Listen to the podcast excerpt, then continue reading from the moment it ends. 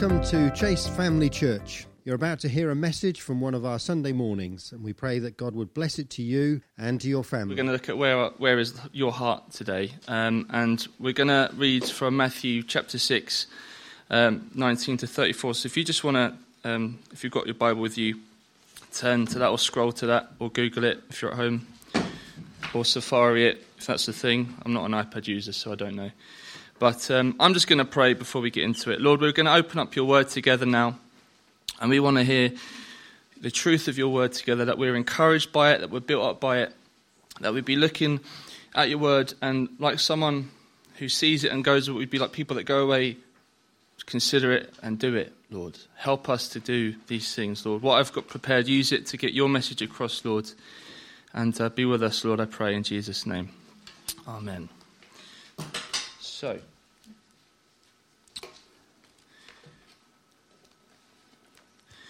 Uh, Matthew chapter 6, verse uh, 19 onwards.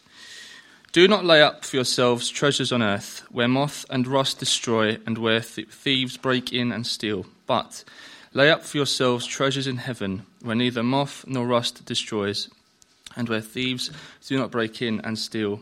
For where your treasure is, there your heart will be also. The lamp of the body is the eye. If therefore your eye is good, your whole body will be full of light.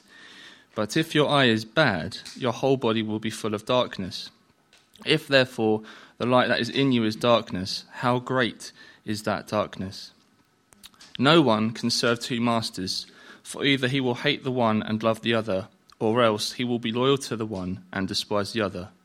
You cannot serve God and mammon. Therefore I say to you, do not worry about your life, what you will eat or what you will drink, nor about your body, what you will put on. Is not life more than food and the body more than clothing? Look at the birds of the air, for they neither sow nor reap nor gather into barns, yet your heavenly Father feeds them. Are you not of more value than they? Which of you by worrying can add one cubit to his stature? So why do you worry about clothing? Consider the lilies of the field, how they grow. They neither toil nor spin. And yet I say to you that even Solomon in all his glory was not arrayed like one of these. Now, if God so clothes the grass of the field, which today is and tomorrow is thrown into the oven, will he not much more clothe you, O you of little faith? Therefore, do not worry, saying, What shall we eat? Or what shall we drink? Or what shall we wear? For after all these things the Gentiles seek. For your heavenly Father knows you need all these things. But seek first the kingdom of God and his righteousness, and all these things shall be added to you. Therefore, do not worry about tomorrow, for tomorrow will worry about its own things. Sufficient for, today, for the day is its own trouble. So, the question we're looking at today is where is your heart? And um, obviously, we're not merely talking about our physical beating hearts, we're talking about something, something a bit more like the center of our physical and our spiritual lives. You know, the heart is you know, in the center of the circulation of the blood that goes around our bodies. It's sort of in the center of our bodies there. Um, it's consider, you know, when, when someone says, when talks like, I gave it all of my heart, you know, you're talking about this, the, the middle or this, the innermost part of, of, of a person or a being, you know, where emotions and where desires are. Um, Proverbs 4.23 in the New King James says to keep your heart with all diligence, for out of it spring the issues of life. In the NIV, it says, above all else, guard your heart, for everything you do flows from it. So, to give you an idea of what we're really talking about, we're talking about the place where everything we do flows from. This is the heart we're, what we mean today. Incidentally, these verses encourage us to value and protect our minds emotions and will for that very reason, because out of this place, everything we do will flow. And it's not without reason that in Matthew 27, when Jesus is asked what the greatest commandment is, one of the things he says is to love the Lord with all of our heart. Okay? The passage we've just read is in the, in the Sermon of the Mount, which is one of uh, you know, one of Jesus' most famous sermons. and just a collection of his famous teachings. Really, to summarize it, you could say it's just Jesus teaching these people how they should live under God's reign in the kingdom of God. God's kingdom uh, is an eternal kingdom, it's everlasting. Uh, it's about the reign, God's reign in the hearts of his people, in the people that are part of his kingdom, rather than a specific building or location. Okay? But there's things in this world um, that would seek to rival God's place in the hearts of believers and in the hearts of mankind generally. In this instance, it's the idea of mammon or wealth, uh, riches, being wrapped up in this world with things. Uh, and um, this is what Jesus is trying to tackle here. You can't have. In the king, you need to be all out for Jesus and all out for God and His kingdom. You cannot have, well, okay, I'm really into God, but actually, I'm also quite into my things. It doesn't give you that option. It says you cannot serve two masters. You will pick one over the other, no matter how hard you try. Jesus is just putting it out there. It's, it's, it's, it's a, it's a simple choice. And it's not, you know, we're reading, we've just read the passage, and we're all sitting here today. And I imagine we're all probably going to say, well, of course we're going to choose God's kingdom. And I'm, I'm sure we are. I'm, that's my intention. But let's not be naive and ignorant to think we're above the temptation of the world and to think that the riches that are really attractive and all these things, we're, we're just, we, we, don't have to, we don't have to worry about that now. I suppose what I'm trying to get across today is we sh- I want to encourage us or remind us again of the importance of pursuing God's kingdom and, um, and encouraging us in that. So, bit of a weird word, mammon. Um, some other translations go for money or riches and things like that. But um, I went with mammon on purpose because it kind of encapsulates an idea um, of, you know, some, some suggest mammon was a, a pagan god but really, what, what Jesus' audience would have understood by his use of the word mammon is the pursuit of riches or wealth, seeking for our own gain to accumulate things, money, uh, treasures, okay, stuff to make us feel comfortable. Um, these things are deceptive. The pursuit of these things is deceptive because not only does it compete against God for, for the very best of us, the best of our affections, the best of our heart, it, it, it, it tells us look, if you, if you come and get me, if you come and get mammon, then I will offer you security. I'll give you happiness, power, prestige. And people will set their life goals around this. You know, I've heard, I don't know about you, but I've seen things, I've heard people talk about, I set myself a goal that by this age I would have this much money. I'd, I'd, you know, and that's what their life's been all about, making that money. Okay? Um, but the thing is, people go after mammon trying to make it serve them, but it's the other way around. Mammon will enslave you because no matter how much of riches or wealth you will get, ultimately you'll always want that bit more. Perhaps it's a new car you want. You saw a new, you know, you might see the new whatever car you want. I don't really know cars, but um, they, there's so many new ones come out all the time that it's within months if not a year or so, that your car isn't the brand new car anymore. So if you're out to try and have the new car, it's constantly evolving, it's constantly changing. Maybe it's not cars. Probably isn't for a lot of you guys. um, but, you know, okay, it could just be about making loads of money or storing loads of money for yourself. Um, you know, wealth is fleeting and can change. Fortunes can come and go like that. We've seen as the economic situation around the world is volatile. I, I, think back to, uh, I think it was 2008, I still remember getting on the train to go to work and I saw the pictures of people lining up outside the banks to withdraw all their money because things had gone really south.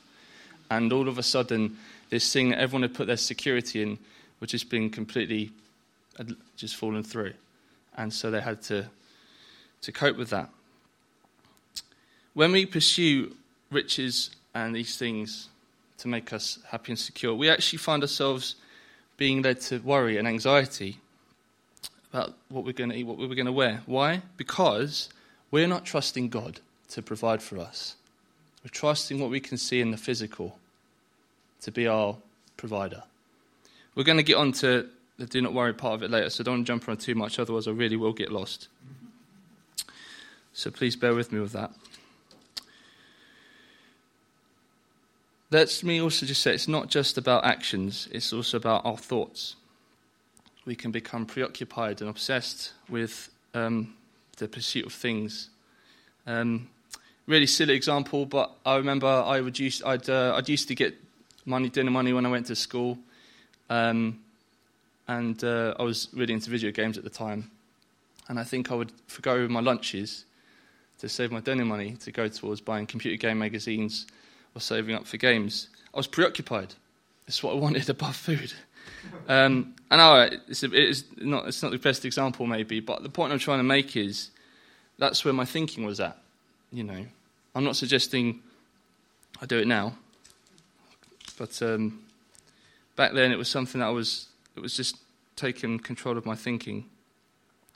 And that desire, going back to this whole general idea of pursuing riches, you can't satisfy it even if you get that wealth, forgive me, I don't have the quote in front of me, but I remember asked someone was once asked how much is enough money, or how, something to that effect, and the response was just that little bit more.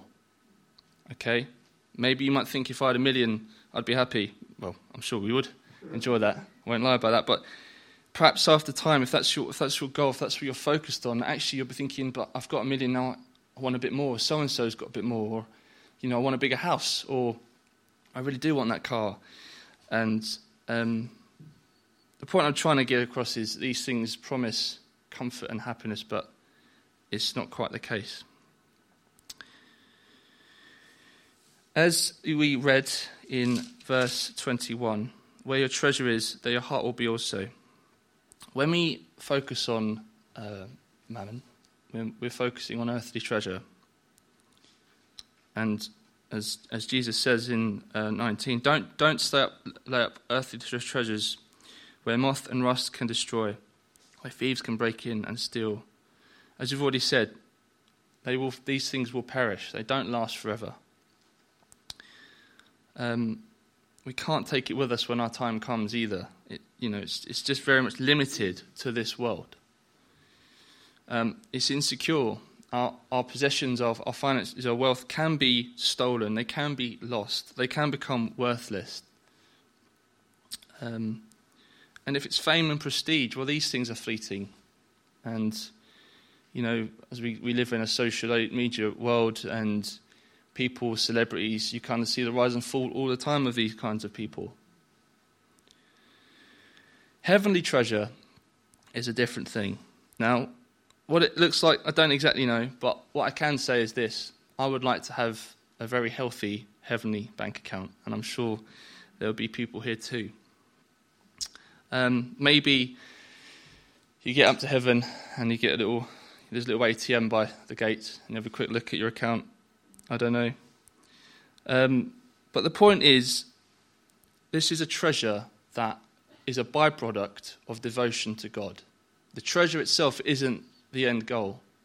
It comes through being all out for God, giving our heart to God and His kingdom. Okay? It lasts forever. It, it cannot be stolen. It cannot be destroyed. I'm going to um, turn to 1 Timothy chapter 6. So if you want to come with me, please do. Um, I'm just going to read it and carry on. Um, just find my place. It's 1 Timothy chapter 6, verses 6 to 10. Now, godliness with contentment is great gain. For we brought nothing into this world, and it is certain we can carry nothing out. And having food and clothing, with these we shall be content.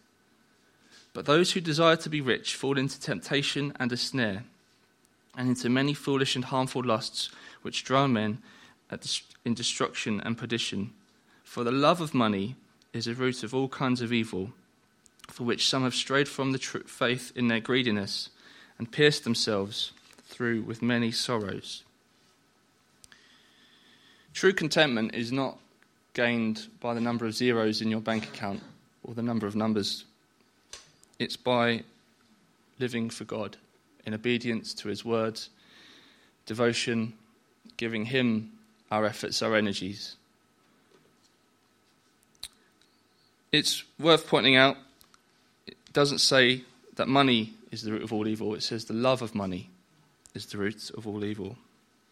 And there's nothing wrong with having wealth or having things. But it comes down to this who's in control? Who's the Lord of your heart? Who, who is Lord? Is it God or is it mammon? That's the question we have to consider. God's way satisfies, whereas mammon doesn't. And as we can see a warning in, these, in the scriptures here of those who, having pursued um, mammon in their greediness, they pierced themselves through with many sorrows. I believe that our actions, one way or another, are contributing towards the advancement of either God's kingdom or a worldly, materialistic kingdom, the world. And uh, if we invest our time and effort into those earthly goals, earthly rewards, rewards will be received, and heavenly tre- activity will lead to heavenly treasure. As I sort of said already, Jesus is telling us you need to choose to serve God or choose to serve mammon. Uh, you cannot have two masters. And as a, again, I'll, it's worth saying again: um, if you choose mammon, be under no illusion, it will not serve you. You will end up serving it. Where our treasure is, in going back to Matthew six, uh, where our treasure is, our heart will be also. It's a good indicator of which master is we've given our heart to. We tend to care about the things we invest our time, effort, attention, and money into, don't we? Um, we bought a carpet once for, when we had a flat, Anna and I, and I've never been one of these people that cared about people taking shoes off. Yet all of a sudden, I found myself asking the question. and um, when we put things in, I got a new car. Um, you wouldn't think it now if you looked at it, but I was really, I took a lot of time to care for it and look after it. Um, because it was new. I'd, I'd spent money on it. Uh, I mean, you look at it now, it's got three uh, child seats in there and food and crumbs all over it, but that's a different story. I still try to look after it because I've invested into it and I want to look after it because eventually I'd like to sell it on. The point I'm getting at is um, the things that our heart are focused on, we will put effort and money into and, and energy into. And um, if we're pursuing riches or possessions, then that's where our, our energies and time, uh, our time will be devoted to. Again, our, our, careers may well be built around just making money or just trying to do those things. If we're serving God, how we spend those same resources should be different. So the next question is um, if, if where your treasure is, your heart will be also, and we're encouraged to store up this heavenly treasure, how do we go about it? Well, to look at that, I want to jump over to Luke chapter 12. And this is the majority of this um, second half of this chapter, anyway, is very similar to what we've just read in Matthew 6. It's a parallel sort of thing, it's, it's very similar. And um, in verses 33 to 34, Jesus says this to his, to his uh, disciples Sell what you have and give alms or give money and food to the poor. Provide yourselves money bags which do not grow old, a treasure in the heavens that does not fail, where no thief approaches nor moth destroys. And again he says, For where your treasure is, there your heart will be also. What we haven't read, and it's going back into the chapter, we talk, look at the parable of the rich fool, who um, there was a certain rich man who he had a lot of money, a lot of things, and uh, he said to himself, in fact, rather than me try and paraphrase it, let's read it, shall we? Um, I'm going to just go back to verse 13 in Luke chapter 12, and uh, it reads this Thus, Then one from the crowd said to him, Teacher, tell my brother to divide the inheritance with me. But he said to him, Man, who made me a judge or an arbitrator over you? And he said to them, Take heed and beware of covetousness, for one's life does not consist in the abundance of the things he possesses. One's life does not consist in the abundance of the things he possesses. Then he spoke a parable to them, saying, The ground of a certain rich man yielded plentifully.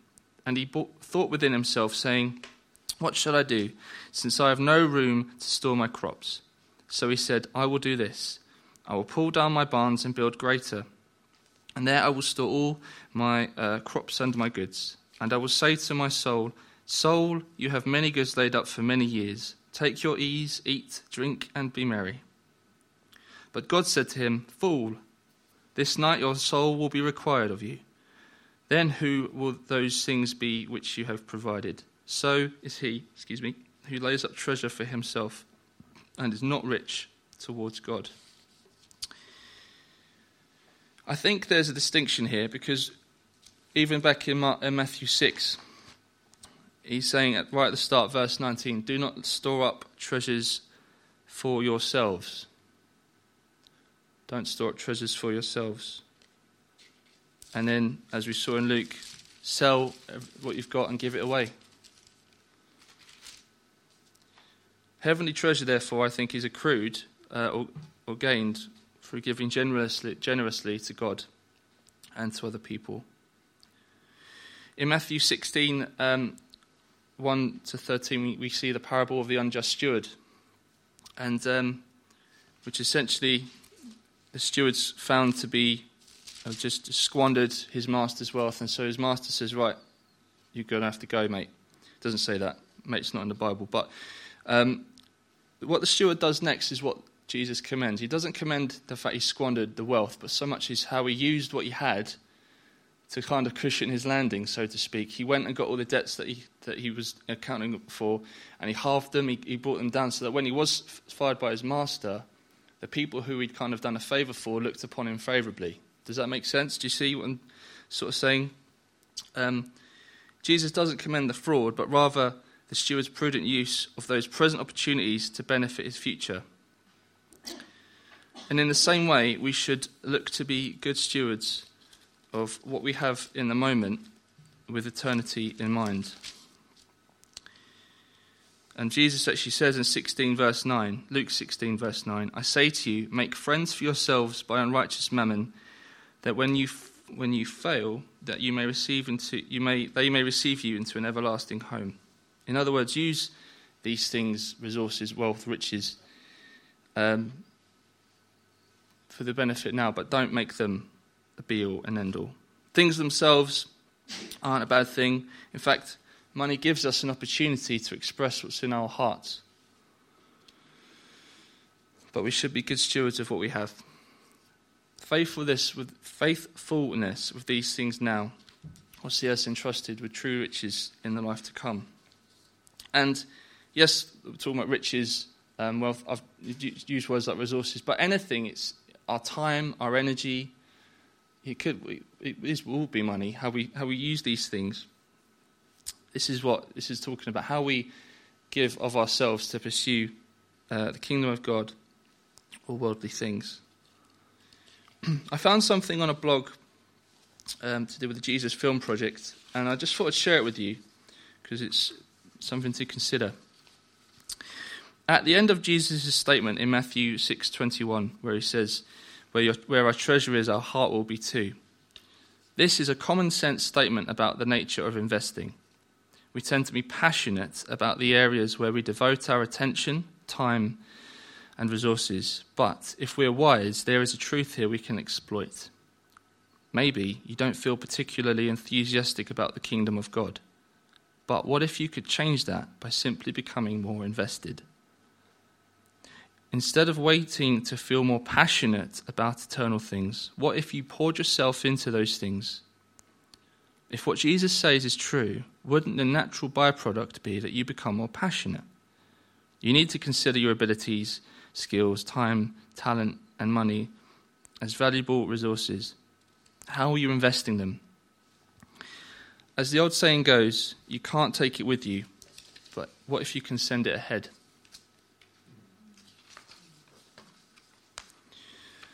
I'm going to skip on a little bit because I've just had a look at my watch. Um, I was going to talk about verses 22 to 23 because they might, at first instance, look a bit weird. Hang on a minute, he's talking about treasure in heaven and he's talking about mammon, and right in the middle, he's talking about eyes and lamps and stuff like that. It doesn't really seem to fit. But actually, essentially, very briefly, um, what your eye focuses on, um, your eye lets light into your body so you can see where you're going, right? Uh, what you focus your eye on, um, that's your goal and that's your target.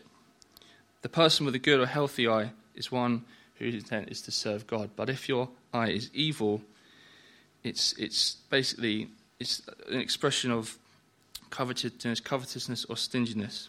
It won't let light in.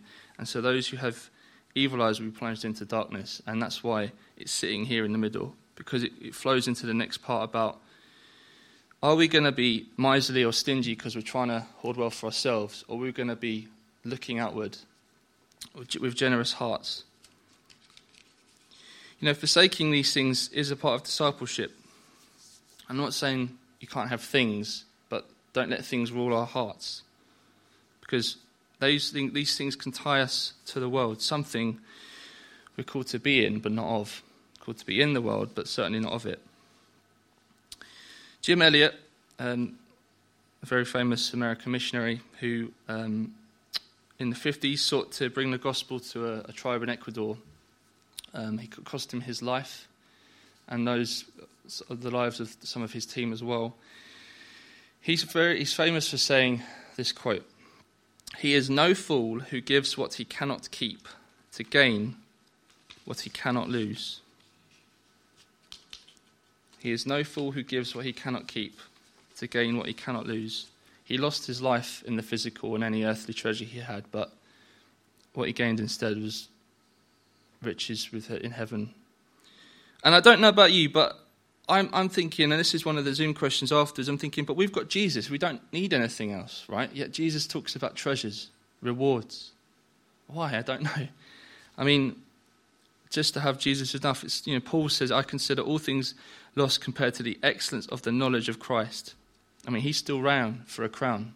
He still ran for a reward. So maybe there's something there.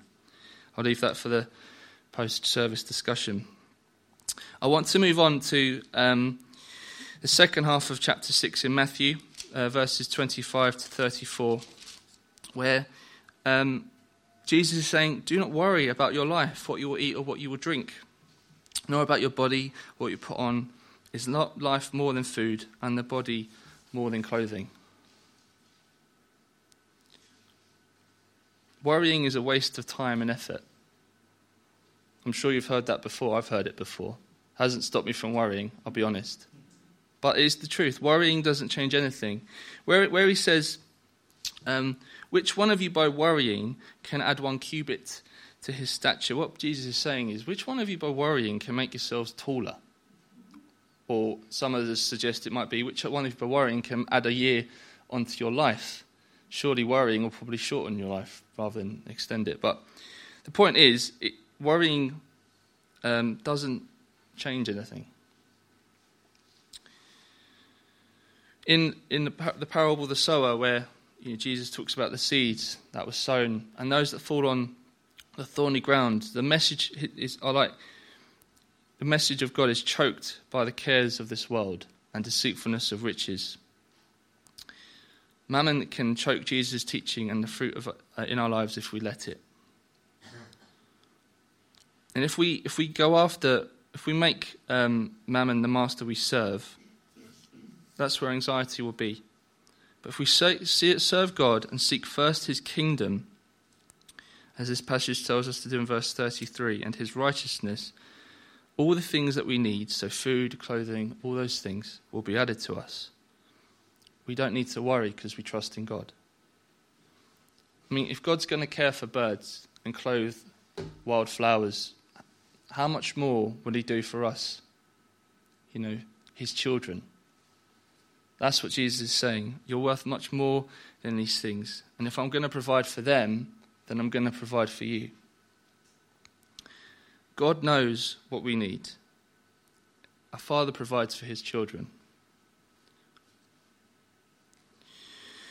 So, we started with the question where is your heart?